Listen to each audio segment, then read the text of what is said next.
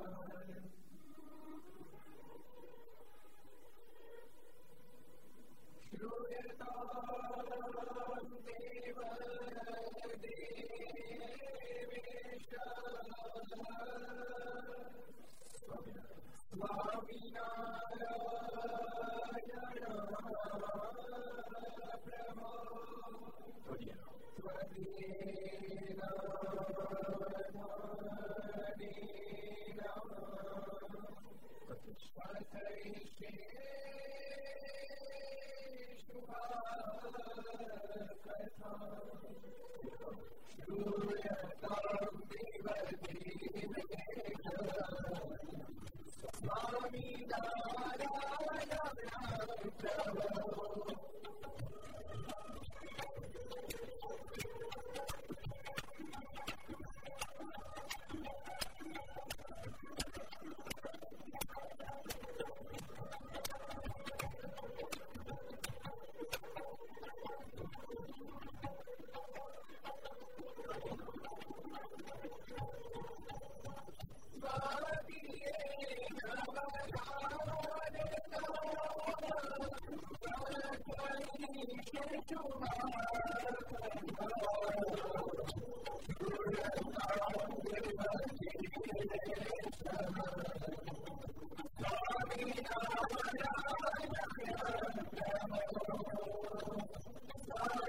now and all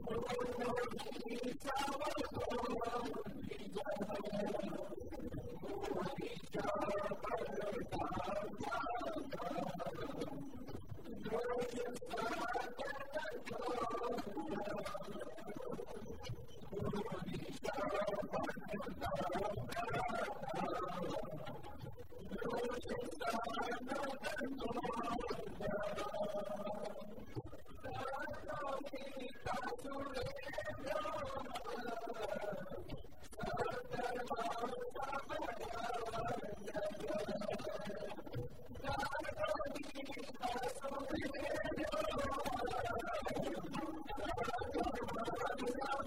you.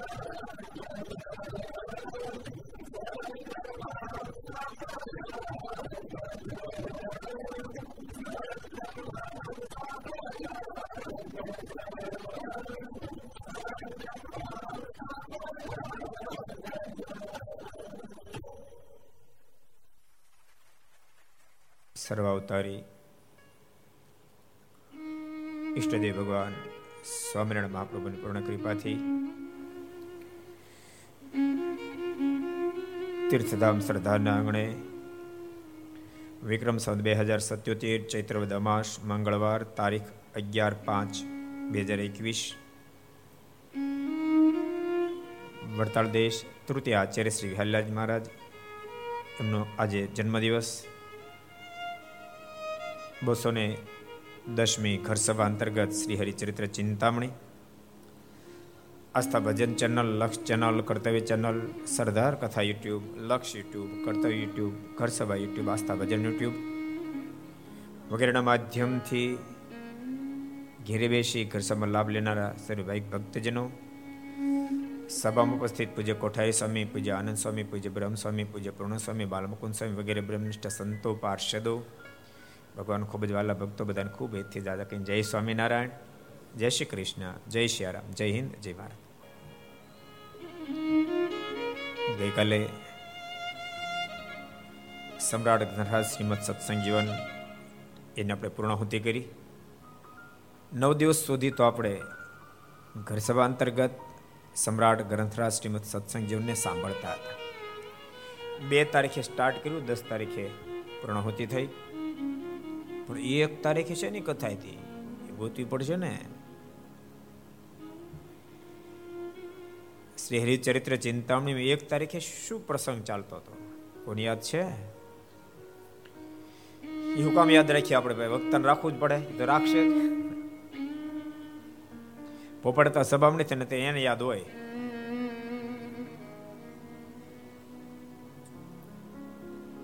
બહુ અદભુત પ્રસંગ ચાલતો હતો. એકડમલની સાથે ફરીને સુખાનંદ સ્વામી મહારાજ પાસે આવ્યા. એટલે બીજે કીધું, મહારાજ સુખાનંદ સ્વામી એકડમલની સાથે ફરવા ગયા હતા. મહારાજ કે સ્વામી, એવા નથી. સુખાનંદ સ્વામી તો બહુ મોટી મોટપ છે. એ તો અમારા અનાદિના મુક્ત છે. સુખાનંદ સ્વામી જ અમને મુક્તાન સ્વામીનો મેળાપ કરાવ્યો હતો. જેથી કરીને અમે સત્સંગમાં ટક્યા. આ જે કાંઈ લીલી વાડી દેખાય છે એમાં સુખાનંદ સ્વામી કારણભૂત છે. એમ કહીને મહારાજે સુખાનંદ સ્વામીની ખૂબ પ્રશંસા કરી. ભક્તો, ક્યારેક ક્યારેક વિચારીએ તો, નાની વ્યક્તિ હોય કે મોટી વ્યક્તિ હોય સમય યોગ્ય ડિસિઝન જે લઈ શકે, એ અદ્ભુત સર્જન કરી શકે. તમે વિચારો, આમ સુખાનંદ સ્વામીનું સ્થાન આપણને બહુ મોટું નથી દેખાતું. પણ એક મિનિટ તમે વિચારી લો, તો સુખાનંદ સ્વામીની ઊંચાઈ એના સ્થાનની મોટપના આપને દર્શન થશે. સંપ્રદાયના લાખો કરોડો અનુયાયીઓમાં જે સ્વામિનારાયણનો કહેવાય છે, મારના સમકાલીન સમયથી આજ દિવસ સુધીમાં, એ બધામાંથી પહેલો મેળાપ ભગવાન સ્વામિનારાયણનો સુખાનંદ સ્વામીને થયો. એક મોટપ ઈથી મોટી મોટપ હોય તો. આપણને લાખો કરોડો લોકોને ભગવાન સ્વામિનારાયણનો ભેટો થયો. એમાં કારણભૂત સુખાનંદ સ્વામી છે. માનો કે સુખાનંદ સ્વામીએ મારાને કીધું, વર્ણિરાજ, તમે મારા આશ્રમમાં પધારો. અને મહારાજે તો એની મસ્તીમાં જવાબ આપ્યો, ગ્રામમ પુરમ વને વાપી પ્રયુષ્યામીને કરહિચિત, વૃક્ષમ નવમ નવમ નિત્યમ વનેશ્વરી વસન્નહમ. નગર ગામ, શહેર કશું જ ગમતું નથી.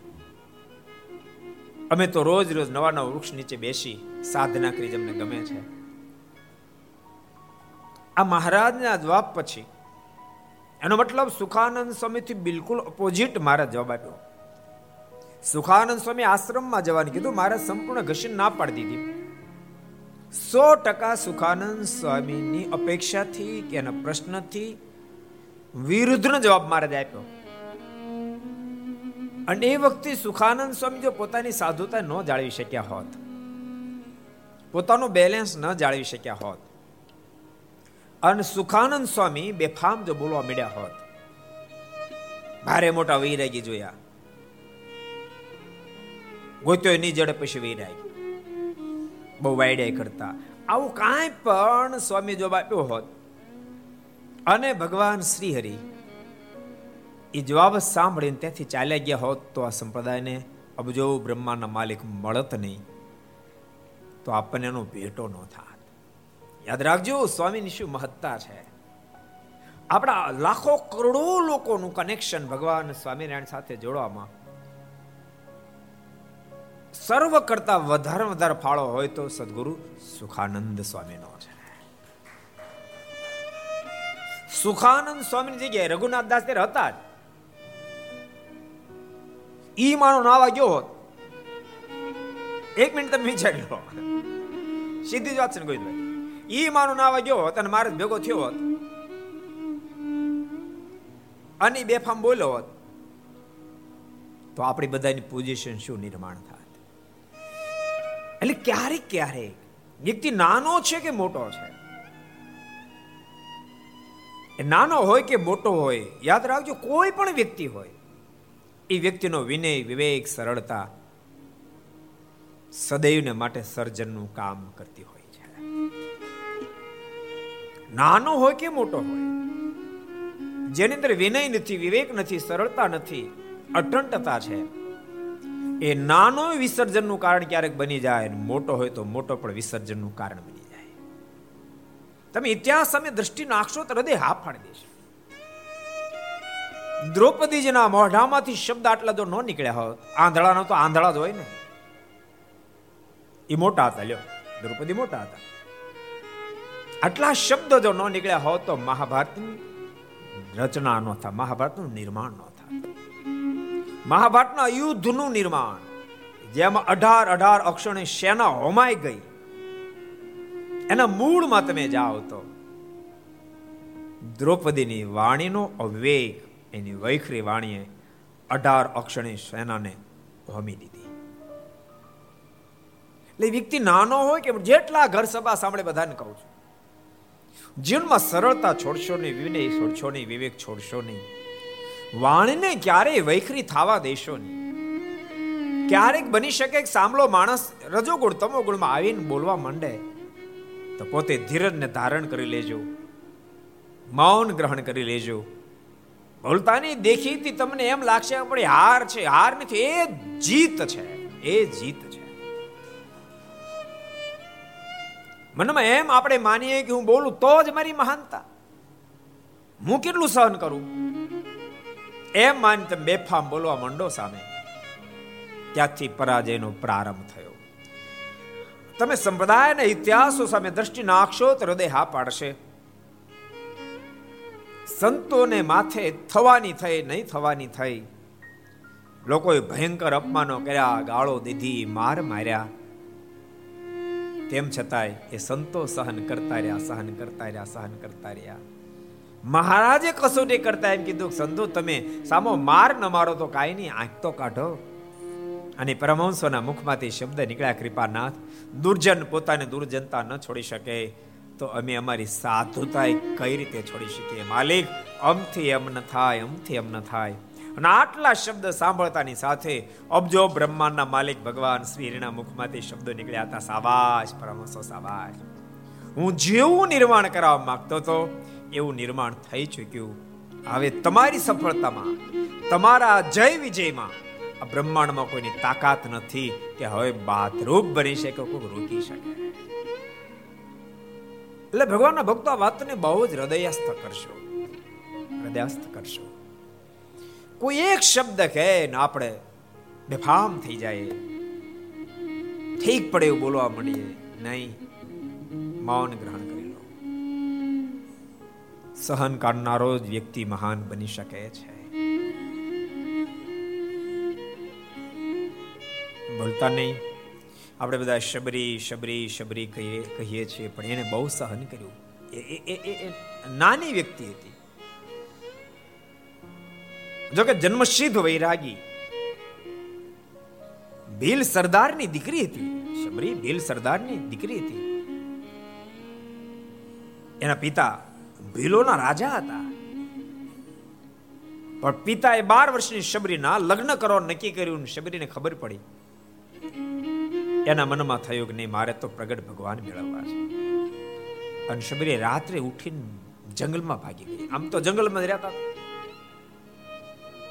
બહુ પ્રસિદ્ધ પ્રસંગ વિસ્તાર નહીં કરું. મતંગ મહર્ષિના આશ્રમ સુધી પહોંચી. પણ મનમાં વિચાર થયો, હું જાતની ભીલ આ ઋષિઓ મારો સ્વીકાર નહીં કરે. અંતે દાડે ભક્તો એ નાત જાતનું બહુ જ પ્રમાણમાં, વિશેષમાં લોકોનું માનસ એ પ્રમાણે ઘડાયેલું હતું. મારો ઋષિઓ સ્વીકાર નહીં કરે. અને જ્યાં સુધી આવા ઋષિ મહર્ષિઓની સેવા ન કરું ત્યાં સુધી મને પ્રગટ પ્રભુ મળે પણ નહીં મારી મુક્તિ પણ ન થાય. કરવું શું? મારી સેવાનો સ્વીકાર નહીં થાય? અને સેવા કર્યા વિના મુક્તિ કે પરમ પ્રાપ્તિ શક્ય નહીં બને?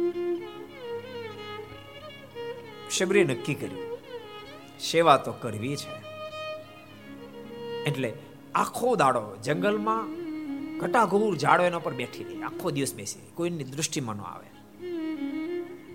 રાત્રિ પડે ઋષિ મહર્ષિ જ્યારે નિદ્રાધીન બને ત્યારે એ ઝાડ ઉપરથી નીચે ઉતરે. બ્રહ્મસ્વામી, આ કઈ નાની વાત કહેવાય?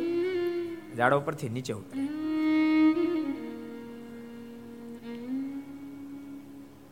અને પછી મતંગ મહર્ષિને શિષ્ય બધાય. સવારમાં વહેલા સ્નાન કરવા જતા હોય. એ આખો રસ્તો આખી રાત વાળીને કમ્પ્લીટ કરે. ઋષિ મહર્ષિ બધા વિચાર કરે, ખબર ને આ રસ્તો આટલો સરસ કોણ સાફ કરે છે? આ કોણ વાળી જતું છે? કોઈને ખબર ન પડી. પણ એક દાડો ઘટના ઘટી. શબરીને વાળામાં થોડુંક લેટ થયું. અને વાળી ઉતાવળે વાળી જવાની જ્યાં તૈયારી કરતી, ત્યાં મતંગ મહર્ષિના શિષ્યો સ્નાન કરવા માટે તેથી પ્રસાર થયા અને શબરીને જોઈ ગયા. એ છોકરી ભરે કોણ છો તું? તું આ રસ્તો રોજ વાળે છે? હા, બાપજી, હું વાળું છું. કઈ જાતિની છો તું? તો યાદ રાખજો, એ સાધુ હતા. ઋષિ સાધુ હતા. એ જે બોલ્યા, જે રીતે બોલ્યા એ સાધુતાની બહાર જઈને બોલ્યા, કઈ જાતની છો તું? તું રોડ વાળે રસ્તો વાળે છે? હા બાપજી, હું વાળું છું. જાતની ભીલ છું. અરે ભીલડી, તું આ રસ્તો અમારો ભળાઈ જાય છો રોજ? તારા કામાં છે? શરમ નથી આવતી તને કઈ? વિચાર કઈ ન થયો? બાર તેર વર્ષની શબ્દ બિચારી શું જવાબ આપે?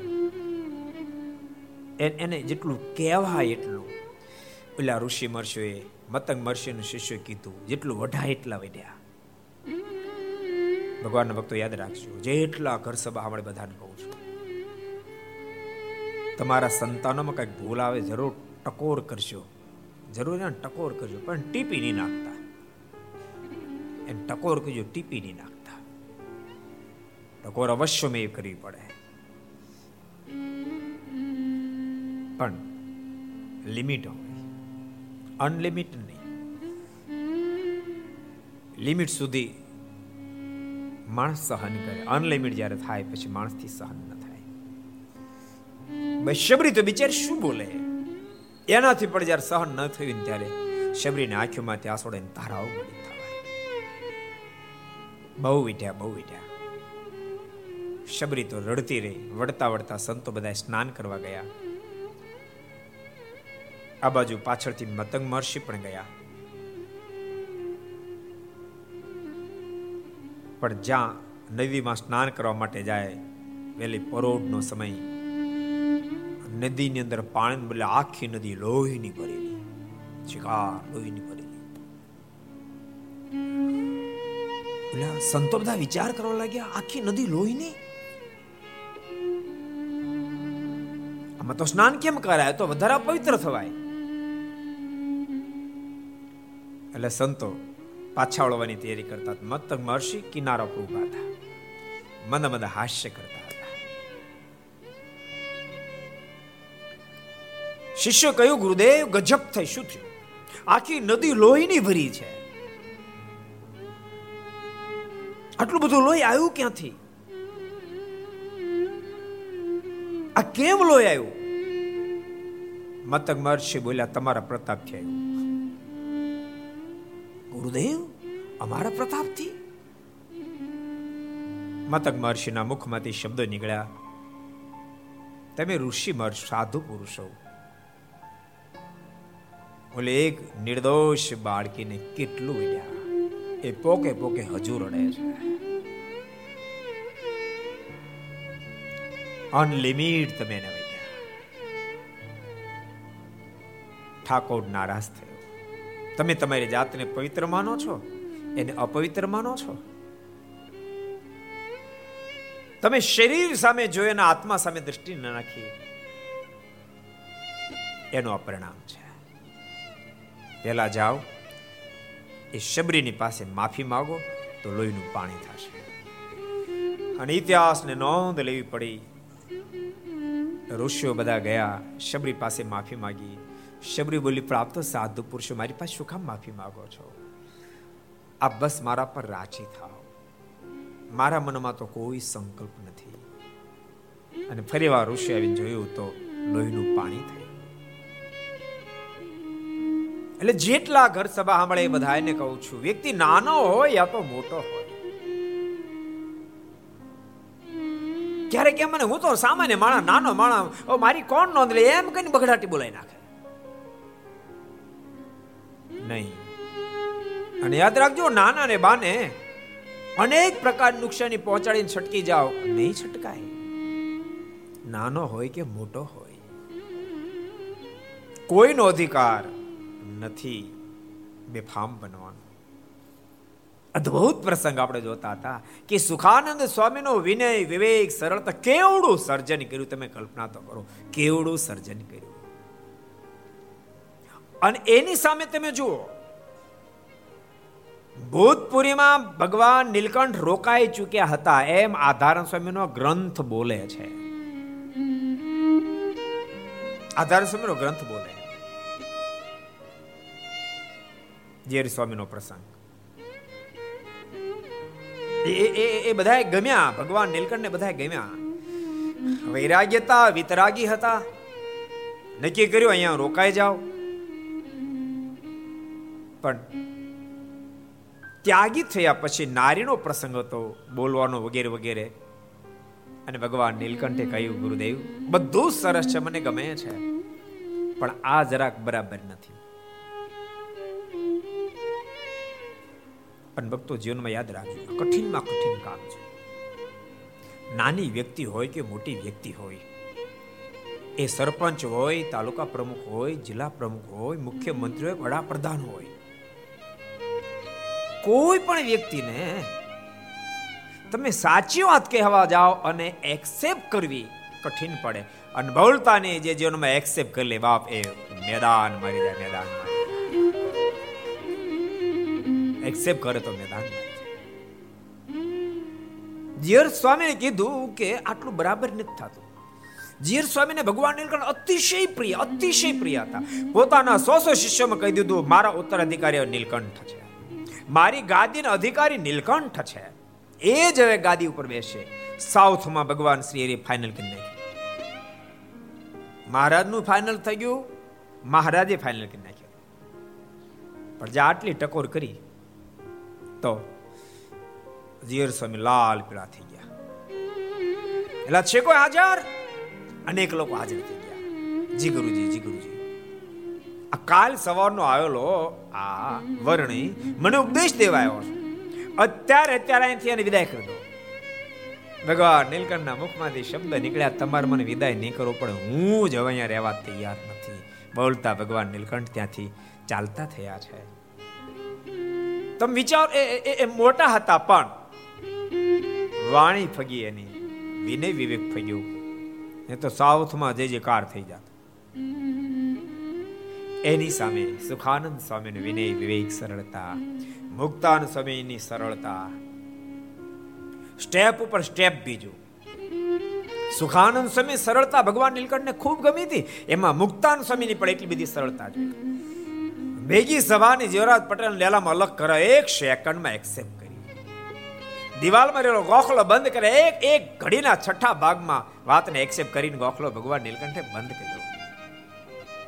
અને આ ઘટના જોઈ એટલે ભગવાન નીલકંઠે નક્કી કર્યું કે હવે મારે અહીંયા રોકાઈ જાવ સાત વર્ષ વન વેઠ્યું વળતો વાલે મેં કર્યો વિચાર, જે અર્થ અવતાર છે તે કરવું હવે નિરધાર.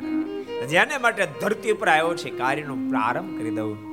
આ વિચાર કરીને ભગવાન નીલકંઠે અદ્ભુત સત્સંગનો પ્રારંભ કરી દીધો. સત્સંગમાં રોકાઈ ગયા.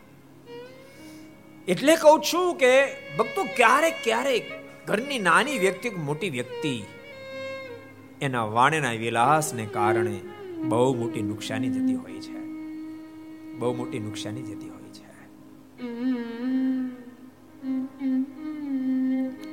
કારણ કે તમારા કરતા અમારો અનુભવ હોય, બહુ હોય કારણ કે લોકો આવીને કહેતા હોય. માટે જેટલા ઘર સભા મળે બધાને કહું છું, વાણીને કામ બનાવજો એમાં કોરોનામાં ખાસ કોરોના બિચાર છોકરા નોકરી છૂટી ગઈ હોય ક્યારે ધંધો બરાબર ચાલતો ન હોય. તમે એમ માનો છે ધંધો બરાબર નહીં ચાલતો છોકરો રાજી છે, એ બિચારો ચિંતામાં, ટેન્શનમાં જ હોય કે ક્યાંય ધંધો સેટ થતો નથી, નોકરી કોઈ રાખતો નથી, ક્યાં જવું? એ બિચારો ચિંતામાં ચિંતામાં ઘેરે આવે. અને ઘેરે તમે તૂટી પડો. જેમ અડધી રાત કોઈ ધાડું પાડવા માટે આવીને તૂટી પડ્યા ચોર ઉપર લોકો એમ તૂટી પડો. આવું કરશો નહીં. આવું કરશો નહીં. અને કરશો તો તમે જ રોશો. કરશો તો તમે જ રોશો. ત્રણ ચાર વર્ષ પહેલાનો પ્રસંગ એક ભક્તો તમને કહું. એક બાપાએ છોકરાને એ વખતે બે લાખ રૂપિયા ધંધા માટે આપેલા. છોકરો ડાયો, હોશિયાર. પણ બિચારો અનુભવ ઓછો પડ્યો. અને એક જણાને માલ આપ્યો. અને માણસ જતો રહ્યો. ધંધામાં નુકસાન આવી અને બાપા તૂટી પડ્યા.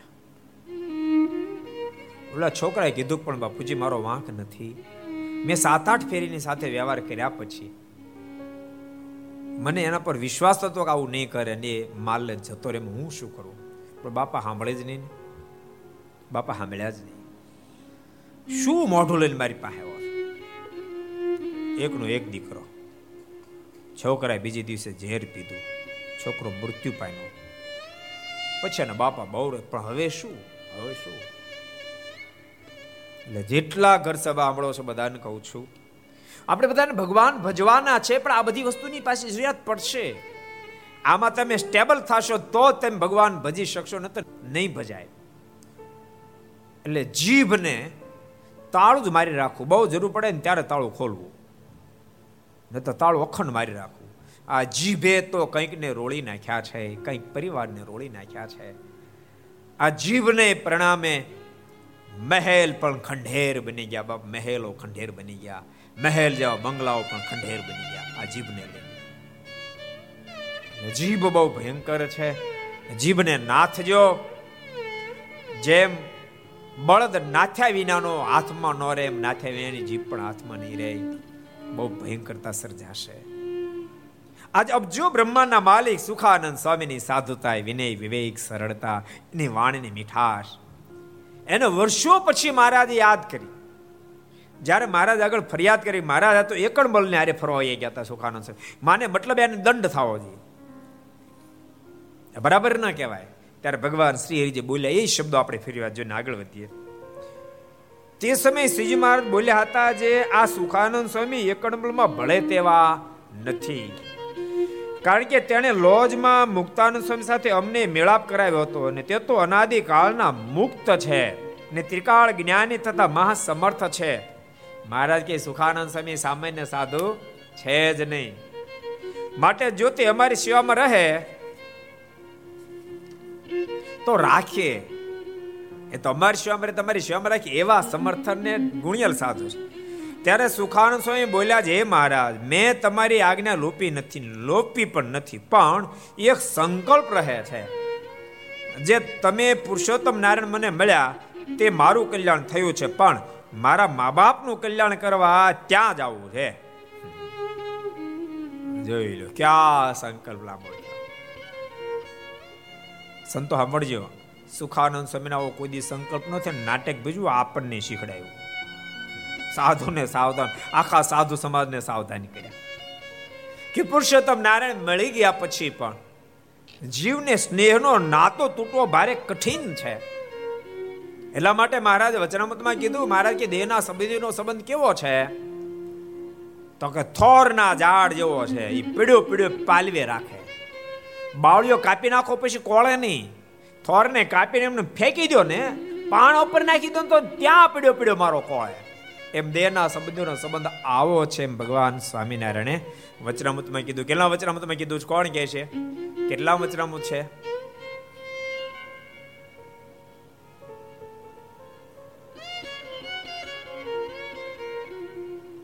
દીપ ભગત કહી દો દીપ ભગત અવાજ મોટો લખી દો મધ્યના બત્રીસમાં વચનામૃતમાં ભગવાન સ્વામિનારાયણ બોલ્યા છે. થોરના ઝાડ જેવો છે. કોઈ રીતે સુકાય તેવો નથી.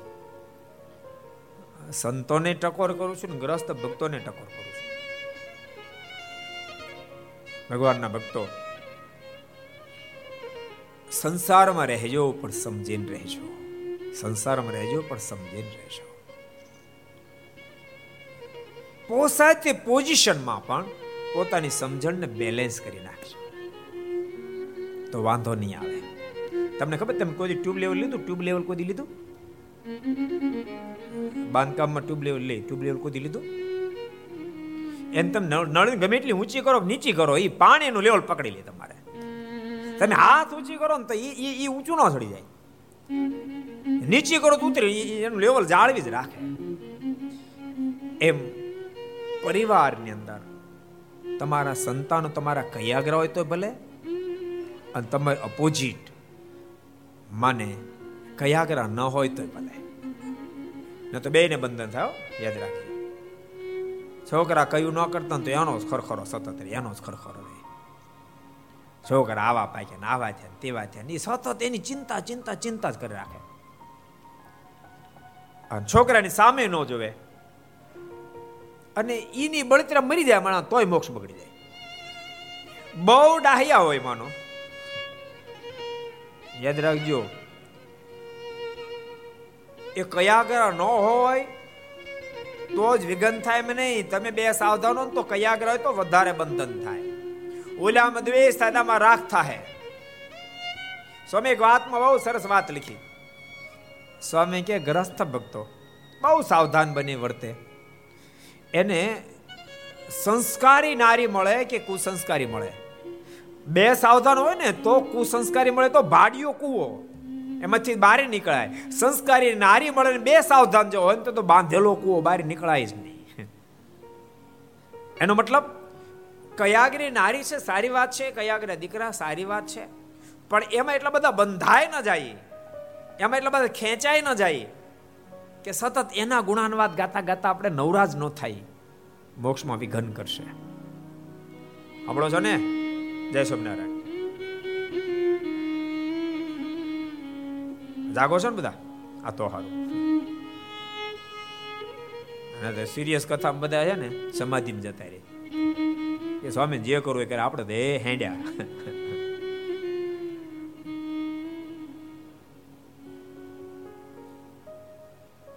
ભક્તો, ડાહ્યા દીકરા કે ગાંડા દીકરા બે માંથી બહાર નીકળવા માટે સત્સંગ અતિ આવશ્યક છે. અતિ આવશ્યક ન તો ડાયા દીકરાનો ખરખરો કરતા કોઈ દી થાકીએ નહીં. ગાંડા દીકરાનો ખરખરો કરતા થાકીએ ડાયો હોય તો એના વખાણ કરતા થાકીએ ખરખરો કર્યા જેવી દુનિયા નથી અને વખાણવા જેવી દુનિયા નથી. એમાંથી કામ કાઢી લીધે જેવી દુનિયા છે. એમાંથી કામ કાઢી લેવું. ખરખરો બહુ ન કરો અને વખાણે બહુ ન કરવા એની સાથે રહીને આપણે મોક્ષ કામ કાઢી લેવા માટે તત્પર બની રહેવું. ને તો બહુ ઉપાધિ થશે. ગમે એટલા ડાહ્યા હશે, ગાંડા હશે. યાદ રાખજો, આ શરીર છે ત્યાં સુધીના બધા સંબંધ છે. વાસ્તવિકતા એ છે, કોઈ કોઈનું નથી. દાસ નારાયણ શબ્દમાં જોઈએ તો. કોઈ કોઈનું નથી રે કોઈ કોઈનું નથી રે. કોઈ કોઈ તાલિયા. રે કોઈ કોઈનું નથી રે કોઈ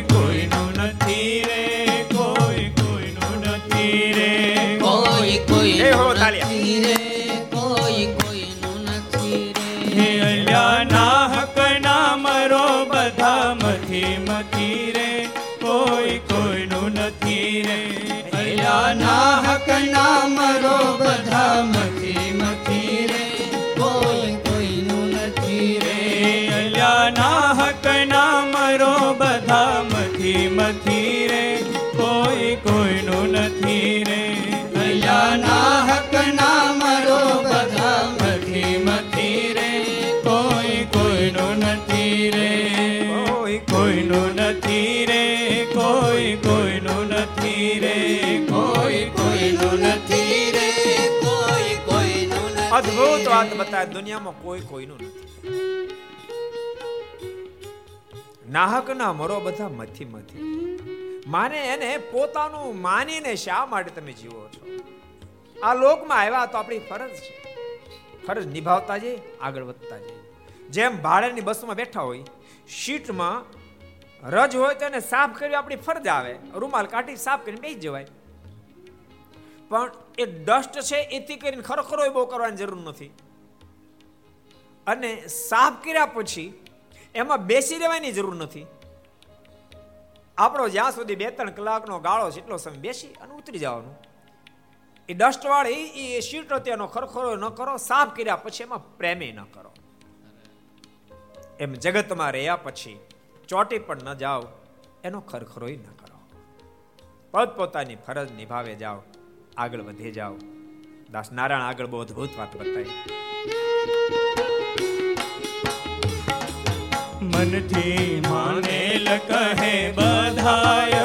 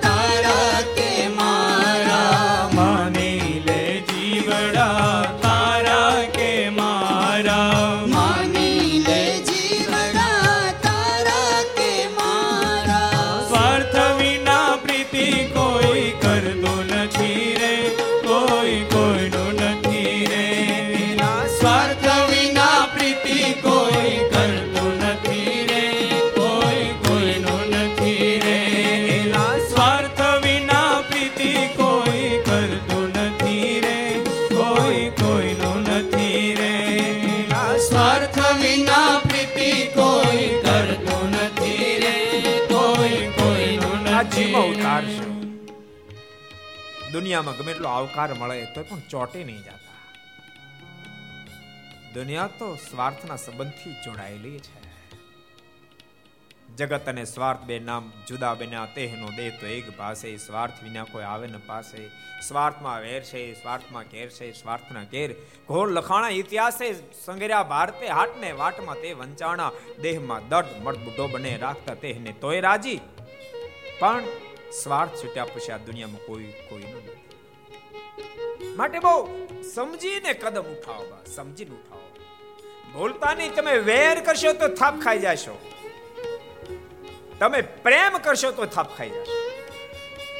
જગત સાથે વેર કરશો તો મોક્ષના પથમાં તમે ફંટાઈ જશો. સતત એના સંકલ્પ, સતત એના સંકલ્પ. પ્રેમ કરશો તો થાપ ખાઈ જશે. સતત એના સંકલ્પ, સતત એના સંકલ્પ. એમાં વેરે ન કરો, પ્રેમે ન કરો. સમજીને ચાલ્યા જાઓ. બાપ પ્રેમ કરે જેવા પરમેશ્વર છે અઢળક પ્રેમ કરતા રહો અઢળક પ્રેમ પ્રભુમાં કરો, પ્રેમ પ્રભુના સંતો ભક્તોમાં કરો. જીવન મસ્ત બની જશે, મસ્તાનગીમાં જીવન આગળ વધી શકશે. આ કોરોના કાળમાં તો ખાસ બધાને કહું છું. ઘણાને કોરોના નિમિત્ત બન્યો હશે, જેને કારણે લોકમાંથી વિદાય પણ થયો હશે.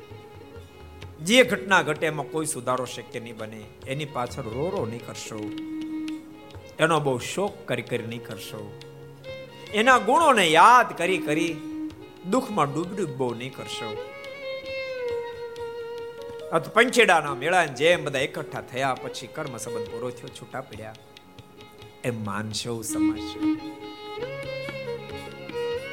દાસ નારાયણ એક એક પંક્તિ અદભુત આગળ અદભુત બતાવ્યું. અમારી દીકરીને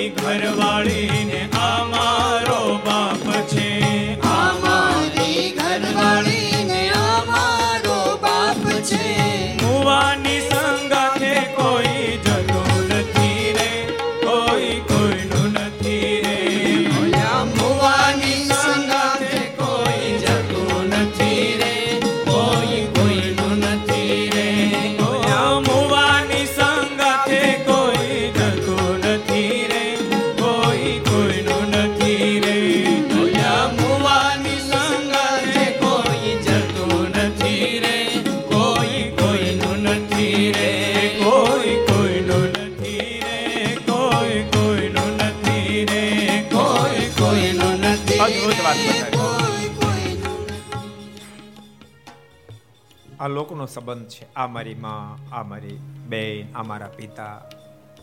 આ લોકોનો સંબંધ છે. જાળવવો જોઈએ. આ લોકમાં જ્યાં સુધી હોય ત્યાં સુધી અવશ્ય મેં સંબંધ જાળવવો. બધા સાથે ખૂબ આનંદથી રહેવું. પણ સમજણ જૂથાવાનું તો જેવા તમે એમાં ચોંટી જાય, બહુ ઉપાધિ થાય. એક સરસ પ્રસંગ યાદ આવ્યો એટલે તમને કહી દઉં. નાવડા ગામની અંદર એક નથુ ઠક્કર રહેતા હતા. પોતાનું કોઈ સંતાન નહીં. ગોપીનાથજી મારીની માનતા માની અને ઠાકોરએ દીકરો આપ્યો. એનું કાળિયો રાખ્યો. અને પાંચે વર્ષનો દીકરો છે મરી ગયો. નથુ ઠક્કર પોકાર કઈ રડે. એમ કરતા કરતા ઘંટી પડી હતી જોરથી માથું પછાડ્યું. તો ફૂટ્યું. લોહી લુહાણ થઈ ગયા. મહા મહેનતે એની બેને થાંભલે બાંધ્યો. પ્રધા પોકાર રડે. હવે મારું કોણ? હવે મારું કોણ? એની બેન સમજાવે, પણ ભાઈ, આપણે સત્સંગી છીએ. કેટલી વાર સંતોએ આપણને ઉપદેશ આપ્યો દુનિયામાં કોઈ કોઈનું નથી. કર્મ સંબંધ અનુસાર બધા ભેગા થાય છે. તું શું કામ રેડ છો? પણ કોઈ રીતે માને રો રોજ કરે અડધી રાતે મારા દર્શન દે મારે ક્યાં બધી હું આદરીશ મારે કે મહારાજ, મારો એકનો એક દીકરો તમે લઈ ગયા. મહારાજ એને કેમ જીવવું? મારથી નહીં જીવાય. મારે ક્યાં રહ્યો તારો છોકરો? તે તો છોકરો દેખાણો. એનો છોકરો કે બાપા, આવડા મોટા મહારાજ મળે એનું ભજન કરો, સાંભળો. મને મરતા મરતા મારા મા બાપની વાસના રહી ગઈ હતી. મેં આખી જિંદગી ભજન કર્યું મરતી વેળાએ મનમાં એમ થઈ ગયું કે મને મારી મા ન મળી, મારી મા બહાર ગઈ હતી. તે મરીને તમારો દીકરો થયો. તમને વાસના રહેશે તો તમે પાછા કોકના દીકરા થાઓ માટે સાનમાના ભગવાન ભજો, આ દુનિયામાં કોઈ કોઈનું નથી. નથરું ઠક્કર કે હારું થયું તે મને દર્શન દીધા. મહારાજે દીધા તો ન માને તું. પણ તે કીધું તો મનાણું હવે મને તારામાં પ્રીતિ તૂટી તૂટતા તું જા. હવે આખી જિંદગી સાધુની બેળો રહીને ભજન કરીને ભગવાનને પામી જાય આખી જિંદગી સાધુ બેળા રહીને ભજન કરી મારને પામી એટલે આ જગતનો સંબંધ કોઈનો રહેવાનો નથી. આ લોકનું નામ તો મૃત્યુ લોક છે. અહીં તો પાંચ દાડા વહેલા પાંચ દાડા મોડા બધાને મરવાનું છે. બહુ અદભુત વાત બતાવી જનની જનતાએ જન્મ રે દીધો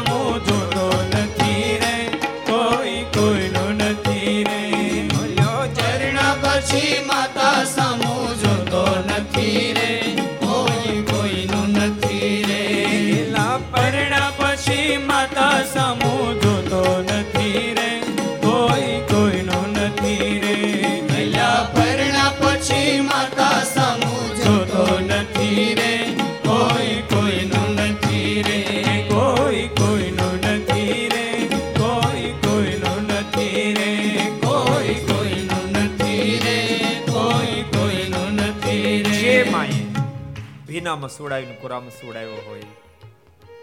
કેટલાય લાડ લડાવીને મોટો કર્યો હોય. પણ મોટો થઈ ગયા પછી, પરણી ગયા પછી માને જ ભૂલી જાય છે. જો ગ્રસ્તની પરમ ફરજ આ યાદ રાખજો. પોતાની માત પિતાની સેવા કરવી ગ્રસ્તની પરમ ફરજ છે. જે ગ્રસ્ત પોતાની માત પિતાની સેવા નથી કરતો એ વ્યક્તિ જીવનમાં મોક્ષના પથે થાપ ખાઈ યાદ રાખજો, ગ્રસ્ત ભક્ત પોતાની માત પિતાની સેવા નથી કરતો. એને જોઈએ ત્યારે વસ્ત્ર લાવી નથી દેતો, એને ટાઈમે ભોજન નથી આપતો. અને અહીંયા સંતો રસો આપી જાય અમને ધોત્યો ઓઢાડે. મહેરબાની કરી એ ભૂલ નહીં કરતા. સંતોને ભલે ધોતિયા ઓઢાડો તો ભલે રસોઈ આપો, પણ પહેલા તમારા મા બાપને જમાડજો પ્રેમ એને જોઈએ ત્યારે વસ્ત્રો લઈ દેશો હું ત્યાં સુધી કહું એ જ અહીંયા રસોઈ આપજો જે પોતાના મા બાપને પ્રેમથી જમાડતા હો એ જ અમને ધોત્યા ઉઢાડજો. જે પોતાના મા બાપને જરૂર પડે ત્યારે વસ્ત્રો લઈ દેતા હો એ અહીં ધોત્યા ઉઢાડજો. બાકી રસોઈ નહીં આપતા ધોત્યા નહીં ઉઠાડતા તમારી પરમ ફરજ આવે છે. એ ફરજને નિભાવજો. આ દુનિયા નાશવંત હજાર ટકા છે, પરંતુ કીધું ને સમજીને રહેજો તમે. અમારી વાતો સાંભળીને તમે જોજો. સૌળી વાતને લેજો. સંસારમાં રહ્યા પછી સમજીને રહેજો. એનો મતલબ એમ નથી, તમે તમારા મા બાપ સાથેના સંબંધો તોડી નાખો. સાજા મંદેની ખબર ન રાખો. ઘણા ઘણા તો કોરોનામાં મા બાપને હોસ્પિટલ મૂકી આવે પછી કેર કરવા નથી જતા. ભલે કોરોનાની અંદર, કોઈન હોસ્પિટલની અંદર કદાચ તમને એન્ટ્રી ઓછી આપતા પણ દૂરથી એને મળવા જાજો. એની તલસાટ હશે કે મારો દીકરો મને મળવા માટે આવે, પુત્ર વધુ મળવા માટે આવે, દીકરી મળવા માટે આવે જાજો. એક વાત તમને કહું? જાહેરમાં કહું છું. જેને કોરોનો પ્રોબ્લેમ થાય ને ઓક્સિજન જો પણ સરદાર આવજો. એટલા માટે કહું છું, એને છૂટ આપશું મા બાપને મળવાની. મા બાપ મળશે. એક હરિભગત પ્રમ દિવસે કાલે જ અહીં હોસ્પિટલ આવે, મોટી ઉંમર છે. ઓક્સિજનનો ઘણો પ્રોબ્લેમ છે. એટલે છોકરા વિચારતા કદાચ ઓક્સિજનનું સેટિંગ ન થાય તો મોટી હોસ્પિટલમાં લઈ જવા પડશે કદાચ.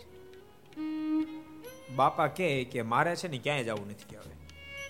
સાદા કરે ઠાકોર તો સાજો થાય નતર અહીંયા મંદિરમાંથી જ મારે અક્ષરધામમાં જાવું છું. બાકી હવે મારે ક્યાં જવું નથી. સંતોના સાનિધ્યમાં રહેવું જો ભક્તો આપણે આ કોવિડ હોસ્પિટલ જે કરી છે, બહુ સાચું કહું, એમાં જરાય ઉપકાર નથી કર્યો આપણે. આપણે માત્ર આપણી ફરજ બજાવીએ છીએ. સમાજને જ્યારે જરૂર છે ત્યારે આપણે કોવિડ હોસ્પિટલ કરીએ છીએ. કારણ કે સાધુને માની ઉપમા આપી છે અને સંતાન જ્યારે તકલીફમાં હોય ત્યારે માએ એની મદદમાં જવું જ જોઈએ, એટલે આપણે માત્ર આપણી ફરજ બજાવીએ અને હું તો એમ કહું, આ માત્ર સ્વામિનારાયણ સંપ્રદાય માટે જ નથી. સ્વામિનારાયણ સંપ્રદાય હોય, વૈષ્ણવ ભક્તો રામાનંદી ભક્તો કોઈ પણ સંપ્રદાયને માનનાર હોય અને કોઈ પણ જ્ઞાતિ હોય, હિન્દુ, મુસ્લિમ કોઈ પણ હોય કોઈ હોસ્પિટલ આપણે જે બને બધાને માટે ખુલી છે.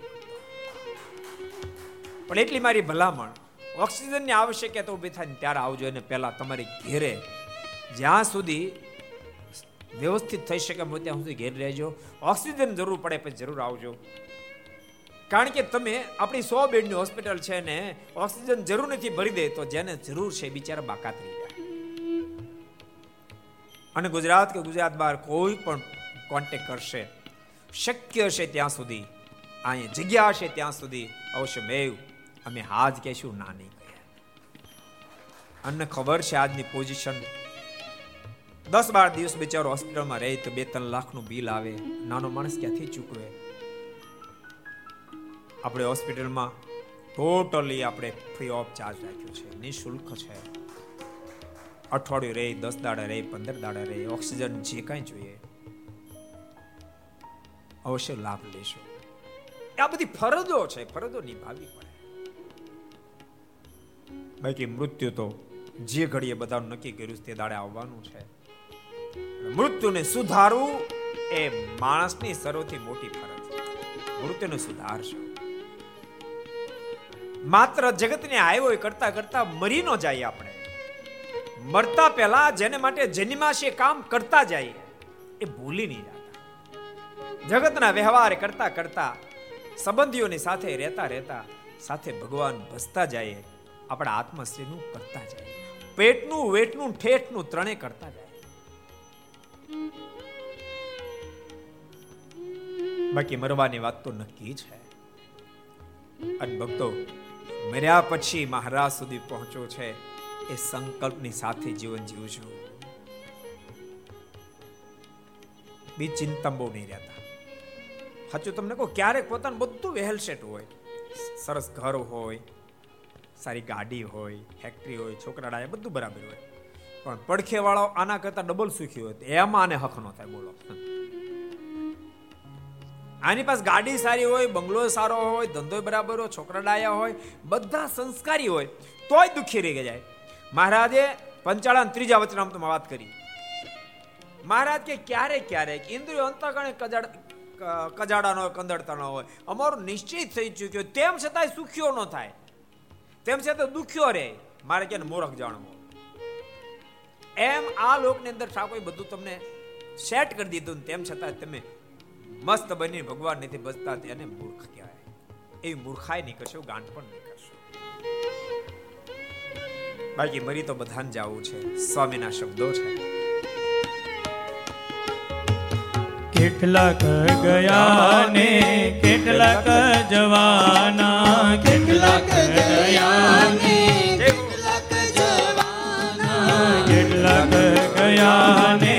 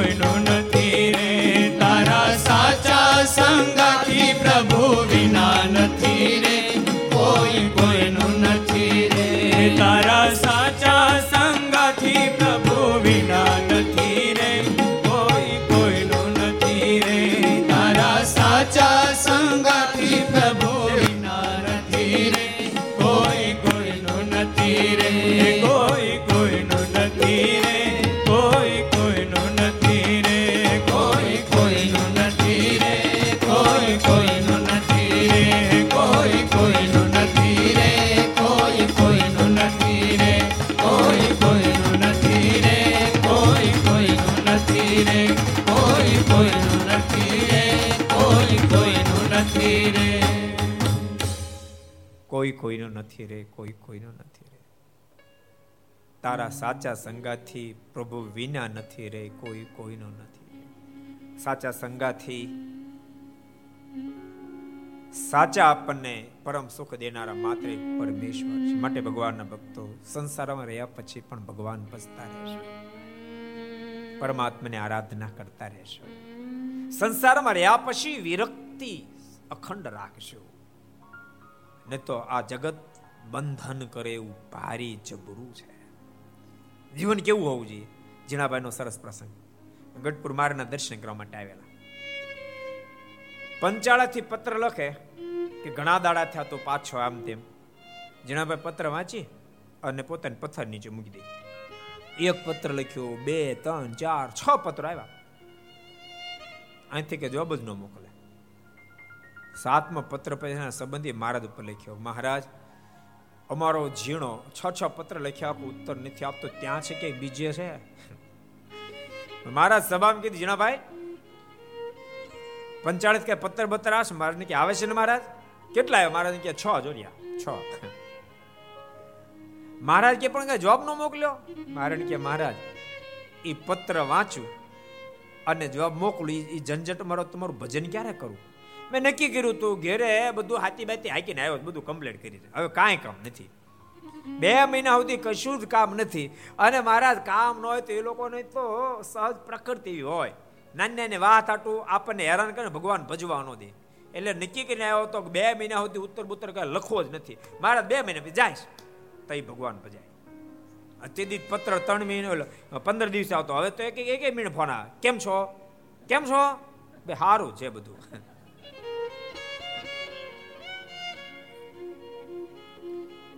અડધો અડધો કલાકે ફોન કરે. એ ભેંસ વ્યાણી પાડો આવ્યો. તે પાડો પાડ્યા એમ દેખ જ આવે. એમ બીજું ને ફોન કરવાનો? એમ કે વાસડો નો આવે. ભેંસનું આવે. બરાબર શું આવે? કપાડો ને કપાડ્યા બે માં આવે. બહુ સાચું કહો, જગતમાં તમે રહ્યા, સમજીને રહેજો. એટલા બધા ચોટી નહીં જાતા. સ્વયં અબજો બ્રહ્માના માલિક ઉખડવા માટે અંત ઉખડી ન શકે સંસારમાં વળગેલા એ ભૂલ નહીં કરતા. ન તો સંસાર છે ને, બહુ બંધનકારી છે. સતત તમે સત્સંગના જોગમાં રહેજો સાધુ પુરુષના જોગમાં રહેજો કથા વાર્તાના જોગમાં રહેજો તો જ તમે ઉખડી શકો. બાકી અભણ હોય તોય ભલે, ભણેલો હોય તોય ભલે, સંસારમાંથી ઉખડવું ભારે કઠિન કામ છે. જેને સાધુનો જોગ છે, એ ઉખડી શકશે. એટલા માટે સાધુ જગતમાંથી ઉખડ્યા છે, માટે તમને ઉખેડી શકશે. સાધુ જ ઉખેડી શકે. સાધુના જોગમાં રહેજો, સત્સંગના જોગમાં રહેજો. એટલે તો બહુ કઠણ કામ છે. કેટલું બધું કઠણ કામ ચલો પ્રસંગ નથી, એક ફેરી મહારાજ વડતાલ પધેલા. બે મહિના રોકાણા. દરબારો બધા સાથે. પછી ઘર બીડું સાંભળવા. નાના ખાચર મારે ને હતા. નાના ખાચર ને કે, સુરા ખાચર, કે મહારાજ કાંઈ જવાનું કાંઈ કહે તો કાંઈ કહેતા નથી કે. નામ જ લેતા ને નામ જ નથી લેતા.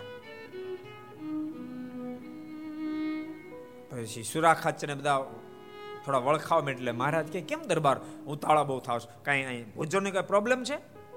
આનંદાનંદ સ્વામી કે, આનંદાનંદ સ્વામી, અમારા થાળમાં બધા દરબાર જમાડજો. બસ દરબારો? ઘડીક આ પાડી. બીજી પાછા લંગાઈ ગયા. મારે ક્યારે પાસે કેમ લંગાઈ ગયા? ઘર આમ છે. મારે કે, ના, મારે ઘર તો કઈ સાંભળતું નથી, પણ જરા કેમ? એમાં વળી એક દાડો મહારાજે નાના ભાઈને કીધું કે તમે માણકી તૈયાર કરજો. અને દરબારો પાસે નાના ભાઈને કીધું કે મહારાજ આ જવાનું કીધું, દરબારો રાજી રાજી થઈ જાઓ અને બધા બધા પોતપોતાના ઘોડા તૈયાર કર્યા અને વડતાલથી ચાલતા થયા. ચાર પાંચ કિલોમીટર હાલ્યા ને એમાં સુરા બાપુનું ઘોડું ભડક્યું, પડ્યા ઉપરથી હેઠા પગ ભાંગી ગયો. મહારાજ કે દરબાર કઈ વાગ્યું વાગ્યું નથી ને, તો વડતાલ હજી દૂર નથી. આપણે પાછા વડતાલ જતા. ના, મારે કાંઈ નથી થયું કે, કશું જ નથી થયું. કોઈ પ્રોબ્લેમ નથી. મારે કે તો વાંધો નહીં. પછી ઘોડા પર પગ ભાંગ્યો તો બેહી ગયા. સિંજવાડા સુધી પહોંચ્યા. સિંજવાડા પહોંચ્યા ને પછી મારે કે માવરા, મહારાજ, કોક હેઠો મને ઉતારો પડશે મારે કે કેમ તો પગ ભાંગ્યો મારે કે અત્યારે ભાંગ્યો? તો નહીં, મારે પડ્યો ના ભાંગ્યો. તો મારે કે તે ના પાડતા હતા ને? કાંઈ નથી થયું. મારણ કે મારે આ કેમ પાડું આ પાડું, વળી પાસે વડતાલ લઈ જાઓ. તો વળી એક મહિનો રાખો. મારા કે દરબારો, અમારે સાથે અખંડ રહે, તો હજી ઘરની વાસના ટળી નથી. જો કે તો બધા મહામુક્ત આત્મા આપને શીખડાય મહારાજ પછી બહુ સરસ બોલ્યા. મારે કે દરબારો, તમને સંતોષ મહિમા સમજાય બે મહિના તમે અહીંયા રહ્યા, ત્યાં પગ ભાંગી ગયો તોય પણ સહન કરીને ઘેરે જાઉં છું. અમારા સાધુ વર્ષોથી સંસાર છોડ્યો. કોઈ દી સંસારને યાદ નથી કરતા. અમતા કઈ પૂજનીય નથી થયા. મારે બહુ મોટી મહત્તાની વાત બતાવી. એટલે ભક્તો, જગતમાંથી વિખૂટા થાય જગતમાં દેહ કરીને ભલે રહ્યા, પણ મનથી તો વિખોટા થઈ જ જાવું. મનથી વિખોટા થશો ને તો જીવવાની મજા આવશે ને બાપ મરવાની મજા આવશે, મરવાની મજા આવશે. જો તમે મનથી વિખોટા નહીં પડો તો જીવવાની મજા નહીં આવે. મરવાની તો હમૂળગી મજા નહીં આવે. ઠામુકી મજા નહીં આવે. તમે વિખુટા બની જો જીવન જીવે હશો તો જીવવાની મજા આવશે અને બાપ. મરવાની તો મહા મજા આવશે, મહા મજા આવશે. મરી તો બધા જવાનું કોણ? અહીંયા ખંડ રહેવાનું છે. અહીંયા મહારાજે બહુ મોટી મહત્તા સુખાનંદ સ્વામીને કીધી. મહારાજ કે, સુખાનંદ સ્વામી, અમારી સેવામાં રહે તો રાખવા તૈયાર છે મારે કે મહારાજ મેં બધી આજ્ઞા પાળી, આપની પાળી, પણ મારો એક સંકલ્પ છે. જે તમે પુરુષોત્તમ નારાયણ મને મળ્યા તે મારું કલ્યાણ થયું છે. પણ મારા મા બાપનું કલ્યાણ કરવા જવું છે. મારા રજા આપો તો ઘેર જ આવું. મા બાપનું કલ્યાણ કરી આવું. ને તેને તમારા સુખનો નિશ્ચય કરાવવો છે. પાછું ઘેરે જાય મા બાપને તમારો સુખનો નિશ્ચય કરાવો. મારે કે મહારાજ ઘેરે સત્સંગ કરાવ્યો મહારાજ કે રહેવા દો મારો એટલો સંકલ્પ ત્યારે મહારાજ કહ્યું છે ચોરાસી લાખ યોનીમાં ઘણા મા બાપ થઈ ગયા છે. માટે જેને વર્તમાન ધરાવવા, તેને મા બાપ જાણવા. મહારાજ કે ચોરાસી લાખમાં કેટલાય મા બાપ થયા? તમે ઉપદેશ આપતા જેને વર્તમાન ધરાવો, એ માનજો ને આ મારા મા બાપ છે. એનું કલ્યાણ થાય અને તમે જેની ઘેરે જીનમાં, એનું કલ્યાણ તો થવાનું છે. માટે ચિંતા છોડો.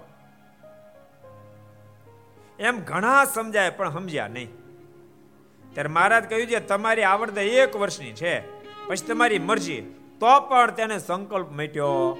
મહારાજ કે તમે જાશો, પણ એક જ વર્ષની અવરતા તમારી બાકી છે. મારે તો તનકી મનકી બધું જાણે. તેમ છતાંય પણ સંકલ્પ ટળ્યો અને અને છેવટે મા બાપને સત્સંગ કરાવવા ગયા. આવશે પહોંચ્યા કેમ? એને આપણે હતી ત્યારે સાંભળશું.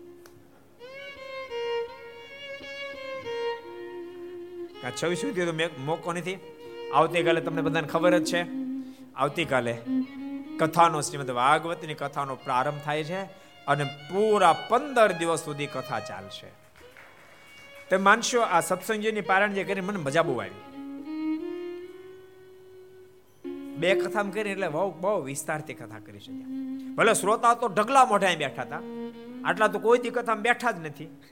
જથ્થાબંધ શ્રોતા જોઈ લો. એક, બે, ત્રણ, ચાર, પાંચ લાઈન. પાંચ ને પાંચ ગણી શકાય. પચા પચા આટલા બધા. સાચું કહું? આવડી મોટી કથા આટલા બધા શ્રોતા, મારી પહેલી કથા મેં નહોતા.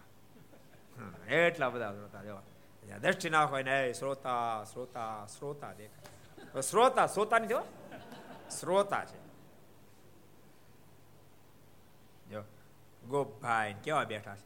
અને પાછ ખુરશી ચડી બેઠા તમારા આમ મોજમાં બેઠા. ભણવા ગયા ને એટલા મોજ મનો પૂછવાનું મન. એટલા બધા મોજ મનો હતા. તે ખુરશી કોઈ બેહાર્યા નતા બેહાર્યા હતા હાજુ બોલજો ગુપ્પા બેહાર્યા હતા. તે હેઠા પાટલે બેહાર્યા હતા. ત્યારે. પેલા કોણ બેસી જાય? એ તૈયારી કરતા પેલો હું બેસી જાઉં, પેલો હું બેસી જાઉં. બેહવાનું ઊભું થવાનું? મને યાદ નથી. બેહવાનું ઊભું થવાનું? પેલું કોણ બે, કોણ પેલું કોણ ઉપયોગ છે શું છે? બેહવાનું થયા. પેલો બેહે ને ઘરમાં હાલે. તે લગભગ લગભગ મહેનત કરી અને આ લોકો પહેલાં બેઠા તો આખી જિંદગી કદી હાલ્યું જ નહીં ઘરમાં. તો ઓલાનું હાલેલ કર્યું. એક તો બીજા બેહવાની મહેનતમાં કેટલો સમય કાઢ્યો? અને તો સેટિંગ જ ન આવ્યું કોઈ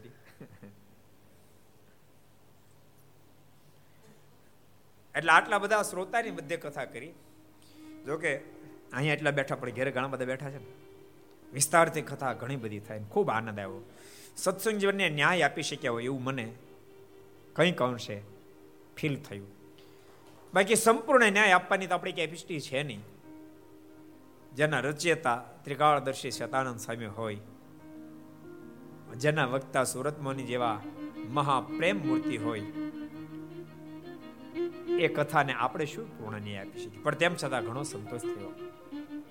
આવતીકાલથી વેદ વ્યાસજીની કલમે કંડારાયેલ શ્રીમદ ભાગવત સુખદેવજી મહારાજના મુખ થકી વહેલી વાણી પ્રતાપ અને પરીક્ષિત મહારાજે જેવી જીલેલી વાણી એનો પ્રારંભ આવતીકાલે થશે. ભાગવતજીમાં તો બહુ વક્તા બહુ શ્રોતાઓ છે. ઢગલા મોઢે વક્તા, ઢગલા મોઢે શ્રોતા છે. સનકાદિક વક્તા થાય ત્યારે નારજી શ્રોતા થાય, નારજી વક્તા થાય. ત્યારે વેદ વ્યાસજી શ્રોતા થાય વેદ વ્યાસજી સુખદેવજી વક્તા થાય ત્યારે પરીક્ષિત શ્રોતા થાય, શુદ્ધ પુરાણ વક્તા થાય ત્યારે શૌનકજી શ્રોતા, બહુ વક્તાનો શ્રોતાની વચ્ચે ઘેરાયેલી કથા છે. પણ ખૂબ પ્રેમીલી કથા છે.